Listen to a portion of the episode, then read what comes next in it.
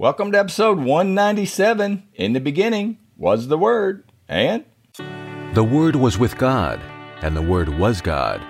And the Word became flesh and dwelt among us. Spending time in the Word of God is the best way to spend time with God. Welcome to No Doubt, No Fear, Only Believe podcast, where we will encourage, inspire, and empower you to live your best life in Christ. Here's Greg. Welcome to episode 197. Grace to you and peace from God our Father and the Lord Jesus Christ. Well, we are still on stop four of the mountain of God in my little picture analogy. And if you have never looked at the mountain of God, you can go to our website and I'll put it in the show notes.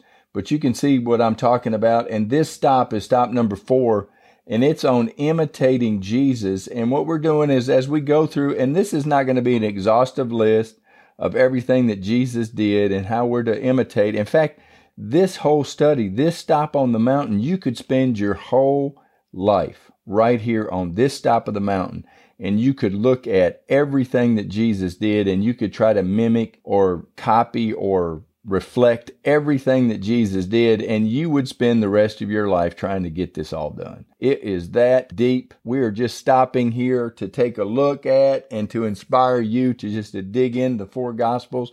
Like I told you before, I've already read Mark, Matthew, and John. I am in the middle of Luke right now reading it. And I just want to encourage you uh, if if you can't get in the word of God, if you can't get in the Bible, then I don't I can't help you because I make a horrible Holy Spirit. All I do, I'm just here to encourage, empower, and inspire you to get into God's Word, to do the exact same thing I'm doing.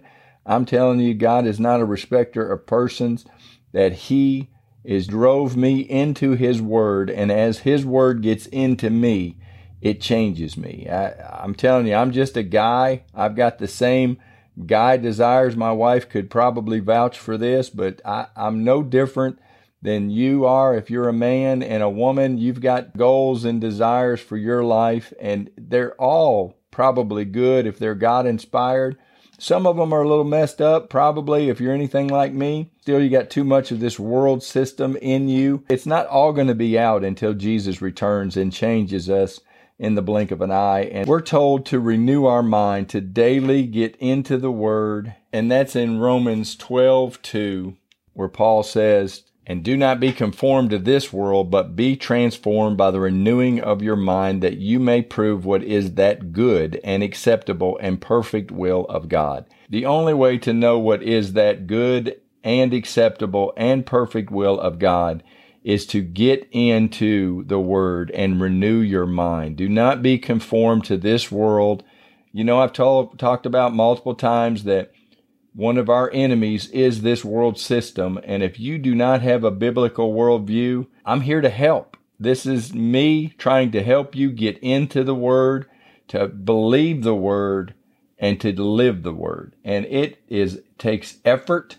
It, it you're it's a constant battle and I've on my mountain of God, I've got follower, believer, and disciple. I think there's three steps to this mountain as you go up the mountain.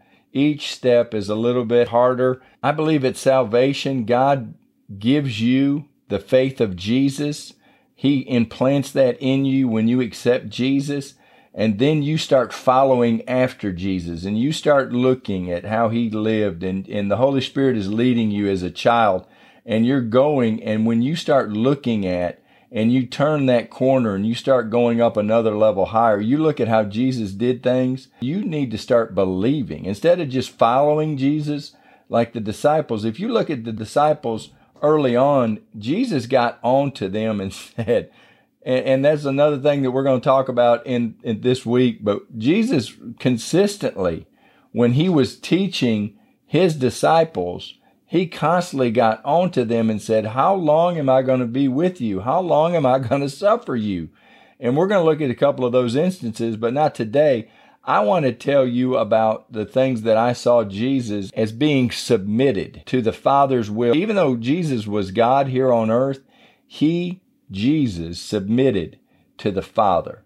The Father was the ultimate authority. He's the one that came up with this plan and sent his Son to die for sin. Father God sent Jesus, his son, to fulfill the prophecy that started way back in Genesis 3. And I want to go read that. And this is in 314. So the Lord God said to the serpent, Because you have done this, you are cursed more than all cattle and more than every beast of the field. On your belly you shall go, and you shall eat dust all the days of your life. And I will put enmity between you and the woman, and between your seed and her seed. He shall bruise your head, and you shall bruise his heel. And I believe that Jesus came to destroy the works of the devil. Bruise his head is not just a, a hit upside the head with a baseball bat or a golf ball or a baseball or softball. This is destroy. It is a death blow. And Jesus gave Satan a death blow at the grave. And I just believe that Satan's just not that smart. You know, we give him too much credit because if he truly knew what God was up to, he would not have killed Jesus. If he truly was all knowing, he would have seen that this is the death blow. But no, he was prideful, he was arrogant, and he said, I've got him. I'm going to kill him dead, and we're going to hold him hostage here in hell with me in the grave. And that just didn't work well with him. But Jesus was submitted to Father God, he was submitted to authority. And I believe you and I need to be submitted to authority. We, we submit ourselves to our government. We submit ourselves to one another, to our wives or our spouse or our husbands. One of our callings is to be submitted. We need to be submitted to God. It's something that I do every single day. Romans 12, 1, where Paul says, I beseech you, brethren, by the mercies of God, present yourself a living sacrifice, holy and acceptable which is your reasonable service. You submit yourself every day to God, but you also need to submit yourself to your spouse. You need to submit yourself to the authorities. If you're here in America, we are submitted to our government and we do the best we can. Sometimes the government makes some crazy, stupid decisions. And, you know, if they go against the word of God, I think we've got biblical standing to where we can resist but if we are to be law abiding citizens, we are to abide by the law.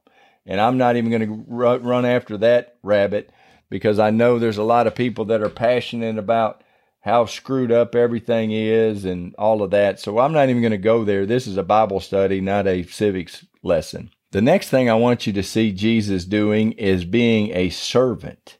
Jesus did not come to be served, but he came to serve. Jesus taught his disciples this lesson in Matthew after John and James asked, actually, their mom asked that John and James sit at Jesus' right and left hand. And all Jesus' disciples kind of got wrapped around the axle about that, got a little upset, as you might think. And, and I probably would have too, thinking, who's my, your mama's boy? What you got your mama talking to Jesus? This is what Jesus, his response, Matthew 20, 25. But Jesus called them to himself and said, you know that the rulers of the Gentiles lord it over them, and those who are great exercise authority over them. Yet it shall not be so among you, but whoever desires to be great among you, let him be your servant. And whoever desires to be first among you, let him be your slave, just as the Son of Man did not come to be served, but to serve, and to give his life a ransom for many. Now, that is Jesus' whole modus operandi, and you know I love that word. Jesus, he came to die, he came to give his life a ransom for many. And Jesus came and he served humanity by dying on the cross. He came and gave us an example. He showed us the Father. He did so much stuff, but Jesus did not come to be served. Jesus stepped out of heaven and put on flesh and blood to become just like us and to serve you and I. The only way that he could do it is to become a man and to live a perfect life here on earth and to be the spotless Lamb of God. And we talked about this when John declared Jesus the Lamb of God who takes away the sin of the world. So Jesus came to give his life a ransom for many. And it's really amazing how people just deny this free gift. Last thing I want to talk about in this episode is I'm looking at what Jesus did. He served and he put himself under the Father's authority. And I want to show you that Jesus did not get in a hurry. And this is the one that just makes my eyebrow go up every time I am reminded by the Holy Spirit of this fact that Jesus walked through life. He did not ride in a Maserati or a Ford F 150. He chose to come when things were slow, when most of the farms, if they had a team of oxen, they were wealthy. Most people hand dug probably their own gardens or their own livelihood. They did it by hand or they had a donkey. The livestock were an asset back in the day, this is when Jesus was walking the earth. This is when God chose to walk on the earth, and he walked almost everywhere he went. Now, sometimes he got on in a boat, and now sometimes he walked across the water. Jesus didn't have to be in a boat, but he rode with his disciples because he wanted to spend time with the men that he chose. And this was God. This was God amongst men and he did not get in a hurry. And I just, as I walk through life, as I drive through life, as, and you know, one of my struggles is when I get in traffic and I get all tense and anxious and nervous. I am trying to get better, but I'm just barely getting a little better. Even, even recognizing that I have an issue or a problem with my driving it's still difficult for me. When someone cuts me off, it's difficult for me not to blast them. And I don't know what all that is, but it's something. I am amazed when I start thinking about that God walked everywhere he went. And what that does for me is when I'm reminded of that fact is it slows me down. It slows my pace down I know this world is spinning out of control and I know it seems to like it's going faster and faster and all this artificial intelligence is speeding up everybody's decision making and all of this mess is going on but that's this is a system that we're here to fight.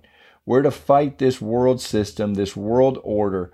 We are to come with a biblical worldview. I believe that's why I'm here, is just to hold this Bible up and say, look, this is what I'm doing. And it's, I'm not doing it perfect, but I want to encourage you to just dig into this word. Look at what Jesus did. Jesus was a man's man. He walked with these men. He was a leader among all these people. Multiple hundreds of thousands of people looked up to Jesus.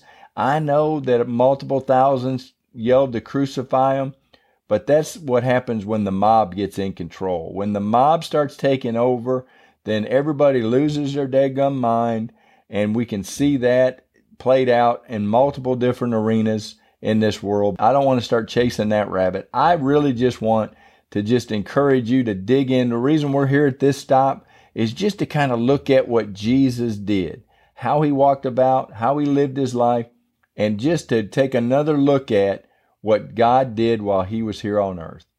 Well, God, I thank you for everything that you've done. Father God, I thank you for sending your son. Jesus, I thank you for coming. And Holy Spirit, I thank you for coming down after Jesus left. You have never left us nor forsaken us.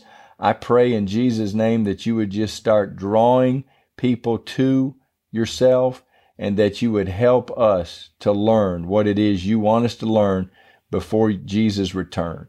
God, we thank you. We love you. We ask it all in Jesus' name. Amen. Well, thank you for being a part of this, and I look forward to visiting with you in the next episode. Thanks for listening to the No Doubt, No Fear, Only Believe podcast at www.nodoubtonlybelieve.com.